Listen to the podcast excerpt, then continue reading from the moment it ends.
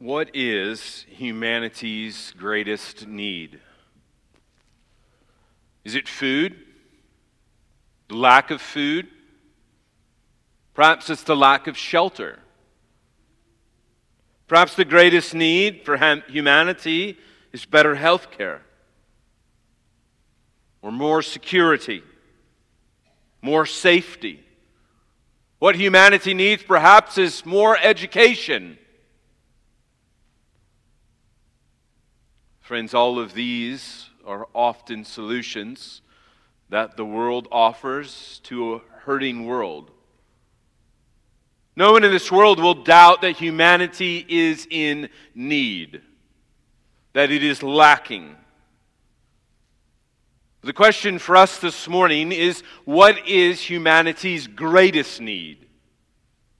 What is its supreme need? What is the need that rises above all other needs? Well, friends, according to the Scripture, our greatest need is reconciliation. Not merely reconciliation with one another, as if world peace was what would save humanity. That if we would just get along with one another, if we would just love one another like John Lennon would sing, that all we need is love. If we just love one another, we'd get along with one another, then humanity would be saved. But see, the Bible tells us that the great need of humanity is not reconciliation with one another, but rather reconciliation with God. See, God, we've learned in this letter, is a creator. God created each one of us in his image. That means that each one of us reflect his character whether or not we acknowledge him as creator. There are men and women across this globe who are created in the image of God, who are valuable creatures, who are worthy of dignity and respect, but yet whom reject God as creator. The Bible tells us that the very fact that we need reconciliation, to be reconciled with God and with one another, means that we are, with, we are at war with God.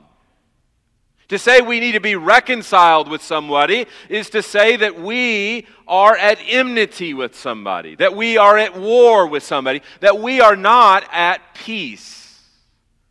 And to so to say that we need to be reconciled to God is to say that we are at enmity, we are at war with God. We, as sinners, hate God. And the Bible tells us that if we do not reconcile with God, if God is not reconciled to us, then we will be condemned to eternal judgment. In other words, if we don't receive peace with God now, then we will never experience peace with God in eternity. That we will forever be at war with God. And here's the problem, brothers and sisters. To be at war with an eternal God means that that war goes on for eternity. And apart from some intervention, apart from some peace accord, we are desperate and helpless. This is the story of the Bible about how a creator God would reconcile with a creation lived in rebellion against God. This is what the letter of Colossians is about about celebrating this great cosmic reconciliation between the Creator and His creation. But it's not that God just woke up one morning and said, Well, you know, I'm tired of being angry all the time. I'm tired of being grumpy. I don't want to judge these poor creatures anymore. I guess I'll just give them a pass. That is not at all what the Bible says. The Bible says that God dealt with our sin, our rebellion, by condemning his own son. And as we'll see this morning, Jesus is the currency that buys our reconciliation with God. That God is no longer at war with us because he satisfied his anger in his Son. He punished his Son in our place. Well, as the Apostle Paul draws this chapter to an end and to a conclusion, I want to remind you what he's been doing. Well, he began in prayer, he was praying for the church. He prayed for the Colossians. He's never met this congregation before. The only uh, real knowledge that he has of them is from their pastor. Their pastor has traveled from Colossae to Rome to meet with the Apostle Paul. He's in prison. This is his first imprisonment, what's recorded by Luke in the end of the, the letter or the, the letter of Acts. There at the end, Luke records that Paul's been imprisoned. And Epaphras, their pastor, comes and visits with the Apostle Paul to get some pastoral advice on some challenges that he was facing in the congregation. And as Epaphras comes, he begins to tell uh, the Apostle Paul about the love that they have for one another. This congregation was a Christian congregation, and therefore the one virtue they were known for was their love for one another. But more than that, they were known for their faith. They had a tremendous faith. But you see, their faith had become shaky. It had become fuzzy. It had become fickle because false teachers had crept into the church and began to draw them away from the hope of the gospel. See, that's what the enemy wants to do. He wants to knock us off our game, to get us off the rock that is Christ. He wants to draw us off of the hope that is only found in Jesus Christ. And so, they were being tempted to find their hope in things like asceticism or the worship of angels, or good works, obedience, rather than finished faith in Christ. And so, Paul here begins this letter by praying that they would grow in the knowledge of God, that the remedy to false teaching was true doctrine. And so Paul here prays for them, but as he prays, he launches into thanksgiving. And, and often as we read this letter, we think that Paul just sort of leaves thanksgiving behind in verses 9 through 14. But rather, his thanksgiving continues all the way through the end of this chapter as he thanks God for, for this cosmic reconciliation, uh, and pinnacled in the Christology that we considered last week. But here, we see that Paul then now turns to apply the high Christology of verses 15 through 20 to the reconciling work of God in Christ. In other words, we want to have a big God to deal with our big problem. We have a big problem, don't we? Sin is a big deal. It's not something that can simply be swept under the rug. It has to be dealt with, lest it come crawling back out under, from that rug.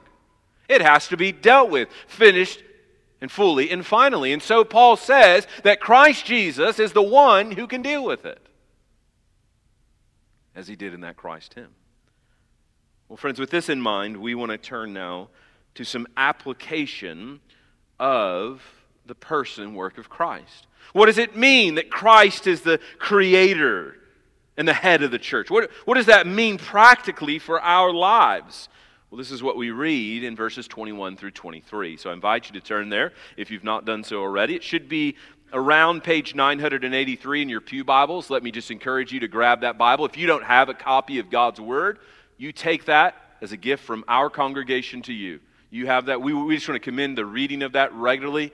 Um, you could read through this letter every day and get to know God better through His Word.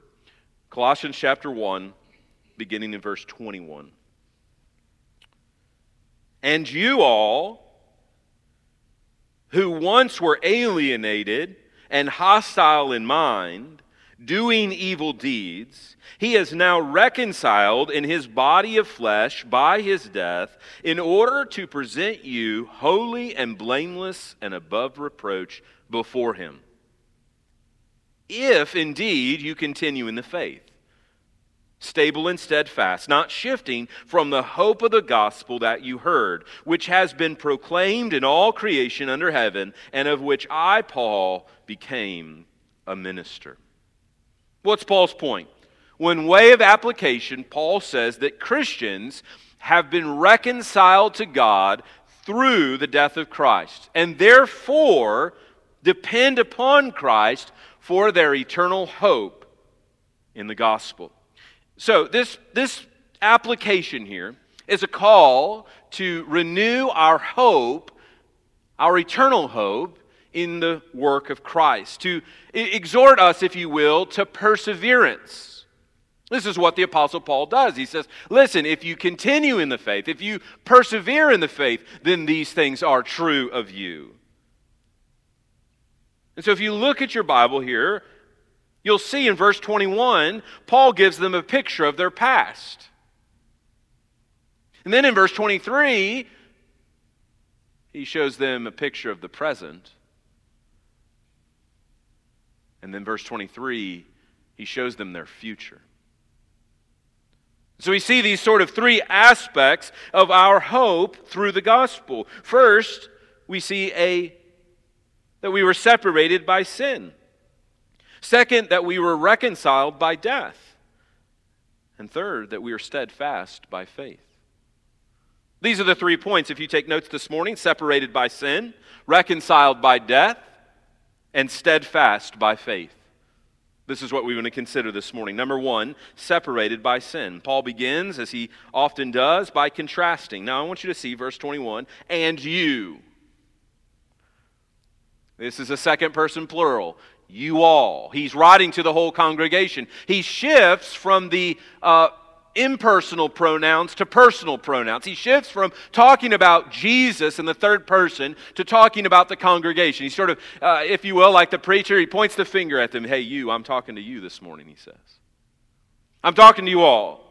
This is you all. It's a universal description. This isn't just a subset of humanity. Rather, this is a universal description of all Christians.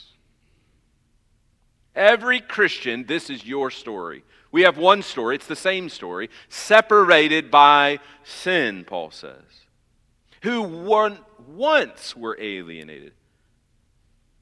Notice here the way Paul sets up the argument, verses 21 and 23. He says, Who once were, verse 22, he has now done. It's a customary to what Paul does in Ephesians 2 for example, he'll, he'll begin Ephesians 2, and you were dead in your trespasses and sins, and then later in the chapter, but now something has happened. In other words, Paul emphasizes their past in order to get to the glory of the present. You see, the gospel of the Lord Jesus Christ is meaningless if we don't have sin. As we've been studying in Romans chapter 8, that, re- that, that no condemnation for those who are in Christ makes no sense if we're not condemned through the law. Without the giving of the law, there is no exposure, no recognition of sin and rebellion against God. But notice what he says. This is what he says that you were once alienated. Alienated. Paul here describes a situation where this congregation is completely alienated. Alienated from whom? Alienated from God. Friend, this is a customary description of how the Bible describes the state of humanity alienated. You can go all the way back to Genesis chapter 3 and see there a depiction of man's relationship to God after sin. What happens? They're cast out of the Garden of Eden. Adam and Eve don't get to, to continue to perpetuate this relationship with God. No, their sin separated them from God. And the cherubim then guard then access to the garden. They're separated because of their sin. Notice here in this passage, it is a passive voice. You were alienated. You didn't alienate yourself, God alienated himself from you. You see, God didn't leave the Garden of Eden. God sent men out of the Garden of Eden. He says, Get out. They were shut out. They were separated from. They were unable to enter into the presence of God. Now, why has man been alienated? Why is it that we are separated from God? Well, look what he says there in verse 21 hostile in mind. Hostile to whom? This is a strange description. Perhaps this morning, if you're not a Christian, you don't understand yourself to be at hostility to God. I'm not angry with God. I don't have anything against this God that you have sung about today. I don't have a problem with him. As long as he leaves me alone, I'll, I'll leave him alone. We see, because God is our creator, as Paul argued in verses 15 through 20, that there is a relationship that's created. If you make something, you get to decide the purpose of your creation. If you build something, you get to decide what it's supposed to be and how it's supposed to be used. And it's no different than humanity, that God chose to create us in a certain way for a certain purpose. And when we rebel against that in choosing to live life our own way, we are saying, God, you are no longer God, and we are. This is similar to what Paul tells the church in Ephesus in chapter 4 and verse 18 that they are darkened in their understanding, alienated from the life of God because of the ignorance that is in them due to their hardness of heart. To be hostile in mind is to be at enmity with God. It is not merely in our heads, brothers and sisters. We understand before saving faith in Christ, it was in our hearts. Our hearts were broken. It isn't, it isn't that the gospel comes along and is like a remodel project, you know, fixing up the, the good bone structure. If you got a good structure, you know, remodel uh, uh, can be quite easy. Some cosmetic things needed to be done in our life. We need to clean up our behavior. Not at all. The apostle, the apostle Paul presents here uh, the reality is that our minds were broken. We were bent on doing evil. If we had a choice between doing good and doing evil, we would choose evil. Now, to be clear, the doctrine of depravity does not teach that man is as bad as he could be. Right? So, so not to say that we're like as bad as we could be, but rather that we choose to do evil. Our wills are bound, you see. Friends, this is what Romans 1:21 says. Listen to the word of God. For although they knew God, they being humanity, they did not honor him as God or give thanks to him, but became futile in their thinking, and their foolish hearts were darkened. You see, humanity is an active rebellion against God every day. And Satan has created entire world systems built on and predicated by rebellion against God. That's, that's why this world is broken and why Jesus is coming to destroy it. The point we want to understand this morning is that before coming to saving faith in Christ, it was not that we needed to improve ourselves, but we needed to be made new we needed to be remade. As you heard earlier in 2 Corinthians chapter 5, behold, the old has gone and the new has come. Humanity, because of sin, was estranged from God and active in rebelling, rebelling against their Creator. As Paul said in Romans chapter 5 and verse 10, for if while we were enemies we were reconciled to God by the death of his son, much more now we may be reconciled, shall we be saved by his life. One life exchanged for another. But notice here how Paul ends verse 21, or continues rather, verse 21, in forwarding this idea alienated and hostile in mind, doing evil deeds. Now, now one Bible notates this in, in their translating notes. They say this that this idea is taken as means, indicating the avenue through which hostility in the mind is revealed and made known. In other words, our act of doing evil is the fruit of a bad tree. We do evil because our hearts are evil. Now, I want you to think about this for a moment if you've ever pondered this reality. Who taught your infant to cry? Who taught your infant to cry as if they were the center of the universe, as if they were the point? Who taught them to do that? Who taught that toddler how to steal? Did they learn that from their brothers and sisters? Did they learn that by watching you do it? Who taught you to gossip? Who taught you to deceive? Is it just that we learn it from the environment in which we've been born into? Is it just an environmental issue? Not according to the scriptures. It's a human issue. You see, because Adam sinned, all men have sinned. It's an infection, it's a disease, and it's passed on from gen- one generation to the next generation. It's in our DNA to rebel against a holy God. And we need a new DNA. We need new life. To the pure, Paul says to Titus, all things are pure. But to the defiled and unbelieving, nothing is pure. Both their minds and their consciences are defiled. You see, it's a deep seated problem. N.T. Wright says it this way Wrong thinking leads to sin, and sin to further mental corruption, so that the mind, still not totally ignorant of God's standards, finds itself applauding evil. It's a vicious cycle, friend. And apart from the saving work of Jesus Christ and the gospel, we will just follow deeper and deeper into our hostility. But, friend, where does this leave us?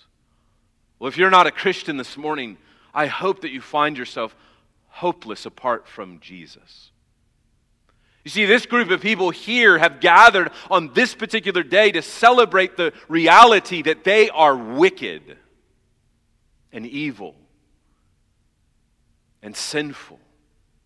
And all week they've wrestled with the temptation to live life their own way. But see, they've been born again and they have a new taste and a new desire. And they wrestle with the old desire and they seek to put to death the, the flesh. You see, in this world, the hope that this world offers, friend, runs dry every morning. No alcohol can say, satisfy you. That's why you have to get up and drink more. That's why a drunk has to get up early in the morning and start drinking again because, well, the hope ran dry. That's why drugs never quite take the edge off. You, you have to have more. It runs dry, you see. No amount of money will ever satisfy. That's why you always want more of it. You can have all the money in the world and still hunger for more. No amount of praise will keep you proud. No amount of praise from mom and dad, no amount of praise from those around you will, will ever satisfy you, you see, because you need another fix, another high of praise. You live a proud life.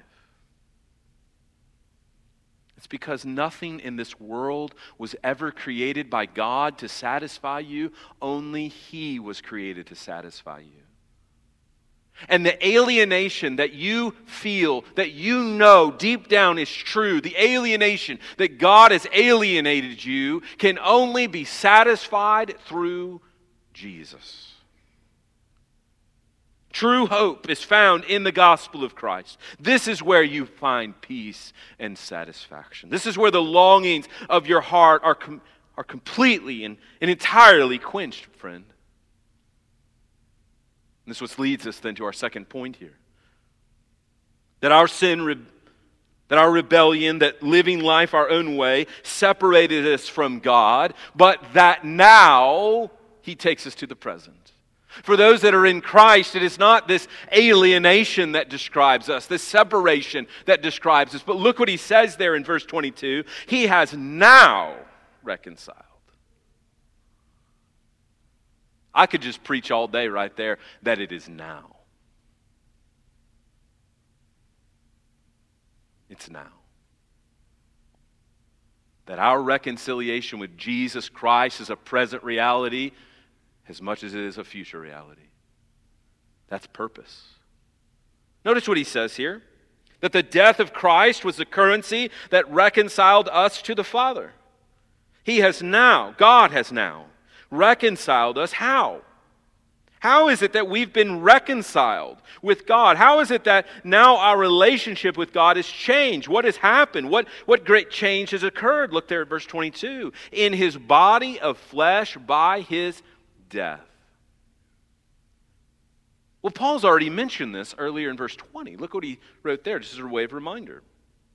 For in Jesus all the fullness of God was pleased to dwell, and through Jesus to reconcile to himself all things, whether on earth or in heaven, making peace. By what means, does Paul say? By the blood of his cross. Or as he'll say later in chapter 2, as he argues here in chapter 2 against a works righteousness, he says in verse 13, And you who are dead in your trespasses and sins and the uncircumcision of your flesh, God made alive together with him, having forgiven us all our trespasses. All right, great. Thank you. I know that. Verse 14, by what means? By canceling the record of debt that stood against us with its legal demands. This he set aside, nailing it to the cross. The cross of Christ was the currency that bought our freedom. Look back here at verse 22 again in our text this morning. In his body of flesh. That is, Jesus came in the likeness of sinful flesh. He uses this word flesh intentionally. Uh, often in the, in the New Testament, flesh is categorized negatively. It's, it's a negative. The flesh is a reference to sinful humanity. And so Jesus came in human flesh as a representative of humanity. Now, I've been talking about Adam and Adam's sin. And Adam was a federal head, he was a representative. He represented all of humanity. And so when Adam fell, everyone fell. And you might say, well, man, if I was in the garden, I would have done better to Adam. I wouldn't have rebelled against God. No, you wouldn't have, fool you would have done the same thing Adam did. Every one of us would have. Adam was our representative, but there's a new representative. A new Adam has come, Paul says. And he's come in the likeness of human flesh to die the death that humanity deserves. Notice what he says the body of flesh. He was our representative. This is what we call double imputation that Jesus Christ was imputed our sinfulness, and we were imputed his righteousness. He received the penalty of our sin, and we received his perfect righteousness. But notice what Paul says that the cross was the instrument of suffering. Jesus Christ died for sin. Not his own sin, not sin that he had committed in the flesh. No, Jesus was perfect. He perfectly followed the Father. He never sinned. When the Father sent him to the cross, he went willingly. He set his mind to the cross. He obeyed the Father perfectly. Where we fail, Jesus succeeded. But notice it was his death. Paul is pointing here to a big theological idea, and that is stay with me penal substitutionary atonement. Now you might say, wow, that's a, that's a big word. Penal, penalized. He, was, he paid the penalty. When Jesus Christ died on the cross, he wasn't just dying as an example of suffering. He wasn't a, we don't look to the cross and say, wow, what a great example to follow. Let's go die. Not at all. He died as a penalty for man's sin, as our representative for all those who would repent and trust in Christ. He died as a res- representative of ours. He paid our true sin debt. Not just some fictitious sin debt, our actual sin debt, the sin when we chose to willingly rebel against God. Jesus bled for that. When we enjoy sin in the secret of our own heart, Jesus bled on the Calvary's cross for that. That's what he's talking about. A, a penal, substitutionary. He died in our place. as a substitute. Like the lamb in the Old Testament would die in, in place of the nation of Israel, so Jesus Christ died in our place by his death. But, friends, his death brought about reconciliation because, and this is the point, penal substitutionary atonement. I told our Wednesday night Bible study just a couple of weeks ago the word atonement, if you would just look at that word to atone, at, A T, one. At one. Atonement means reconciled. That no longer are we separated by sin, but now that we are at one, we are atoned for. Friends, you see, the celebration of the gospel isn't merely that our sins are forgiven. That is a wonderful truth that we want to sing and celebrate. We're forgiven. But more than that, that we are now entered into a relationship with the eternal God of the universe. And so Jesus atoned in verse 23 with a purpose. And notice with me, the purpose. The purpose is to make us acceptable before God. As he goes on to say, in order that, purpose statement, to present you holy and blameless and above reproach before him. As that lamb was presented to the priest and then ultimately sacrificed before God, that lamb was holy, separated, consecrated. It was without blemish. And through the gospel of the Lord Jesus Christ, we are not only forgiven of sin, but double imputation teaches us that we receive the righteousness of Christ so that we are now holy as Jesus is holy. Did you know that when God sees you today, if you are in Christ, he sees you as he sees Jesus? Your relationship with God is not based on your obedience to God. Christian, why do we fall back into works righteousness so easily? Thinking that somehow God hears our prayers better because we were faithful this week. As if He wouldn't hear our prayer of confession this morning because we didn't read our Bible enough this week. Or, we get these little thoughts in our minds like God doesn't love us because of our past. Friend, He dealt with your past. Your past is as far as the east is from the west.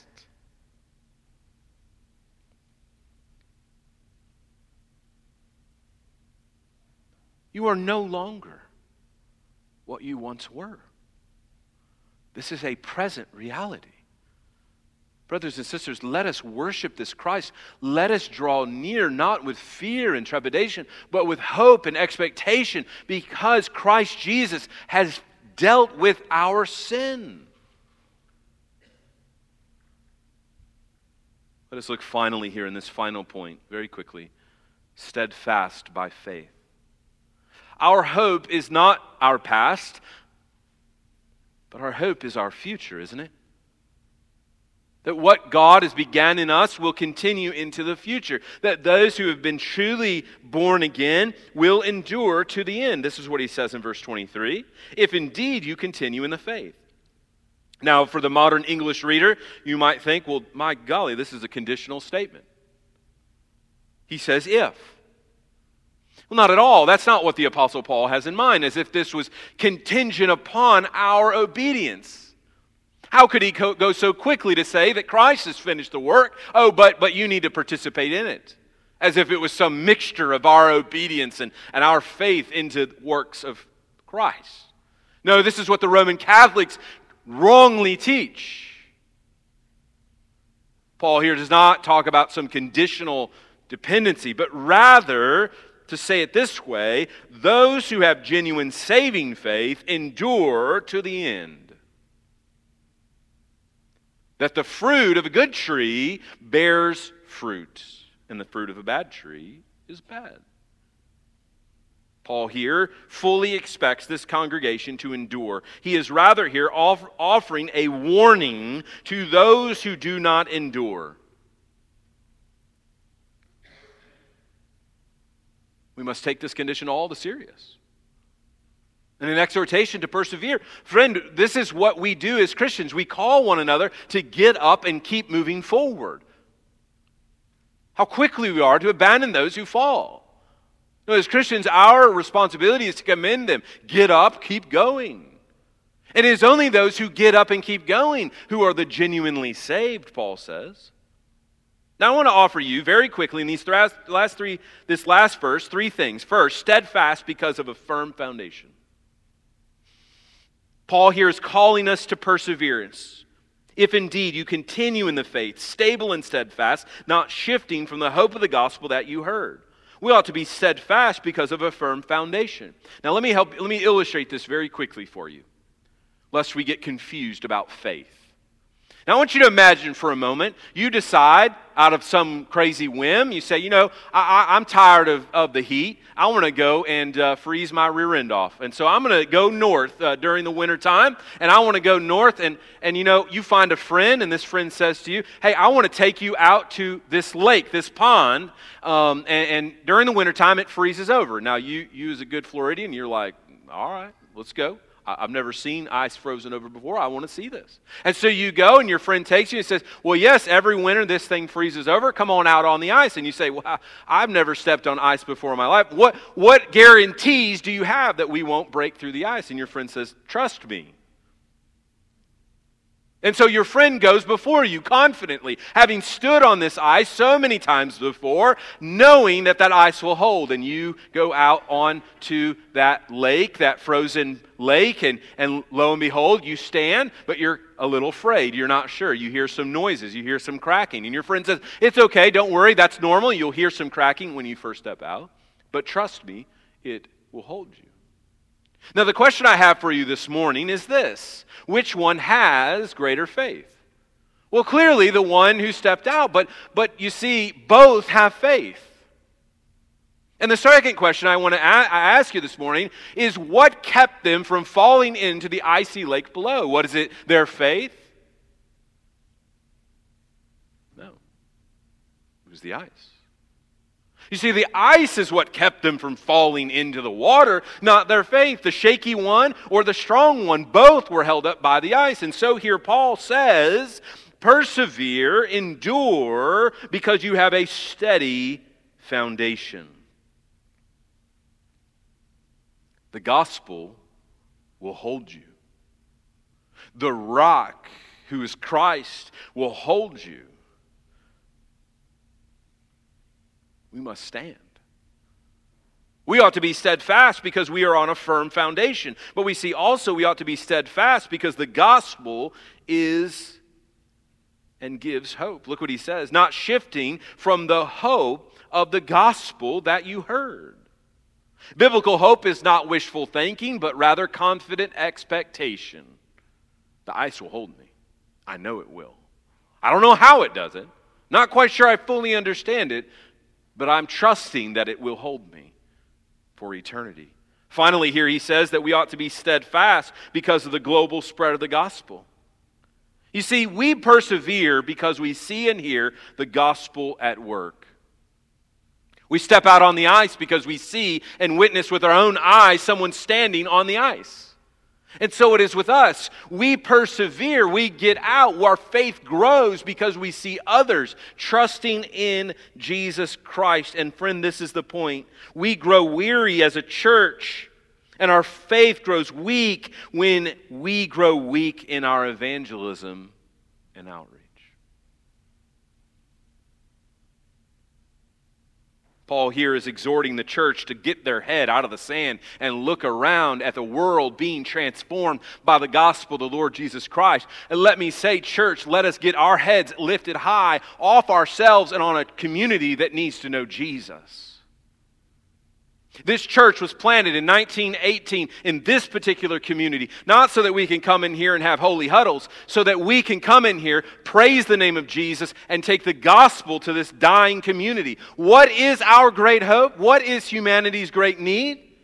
Is it that we just give them food? Is that that we give them a good show? Is that we give them some good programs and we do a little VBS and a little bait and switch? No, that we go sacrificially day in and day out, Monday through Friday, in the workplace, in the home, and we carry the gospel to the nations. But, friends, we have no hope of taking the gospel to the nations if we won't take it to our neighbor. And you might somehow sully that conscience of yours by giving to Lottie Moon or giving to Annie Armstrong or sacrificially giving the offering, knowing that it's somebody, you're kind of paying someone to do evangelism for you. But we don't do evangelism through proxy. We do evangelism by taking the hope of the gospel to the nations. And that is our steadfastness, friends. We grow steadfast as we take this reconciling work. Paul encourages these Christians to persevere in the faith. He calls us with this message of reconciliation to take it to others that we have the only hope of humanity's great need. What is humanity's greatest need? Well, I think Luther used a simple analogy to explain it. Martin Luther said this He described the condition of a patient who was mortally ill. The doctor proclaimed that he had the medicine that would surely cure the man. The instant the medicine was administered, the doctor declared that the patient was well. At that instant, the patient was still sick. But as soon as the medicine passed his lips and entered his body, and the patient began to get well, so it is with our reconciliation and justification. As soon as we truly believe, that very instant we start to get better. The process of becoming pure and holy is underway, and its future completion certain. We were estranged by God, alienated, separated. But through the gospel of Jesus Christ, we have been reconciled Friend, today is the day of salvation. This is the message by which we carry to the nations for his glory. Let's pray. Father, we thank you for the grace that we have in Christ. That our only hope is the finished work of Christ. That before the throne of God above stands our high priest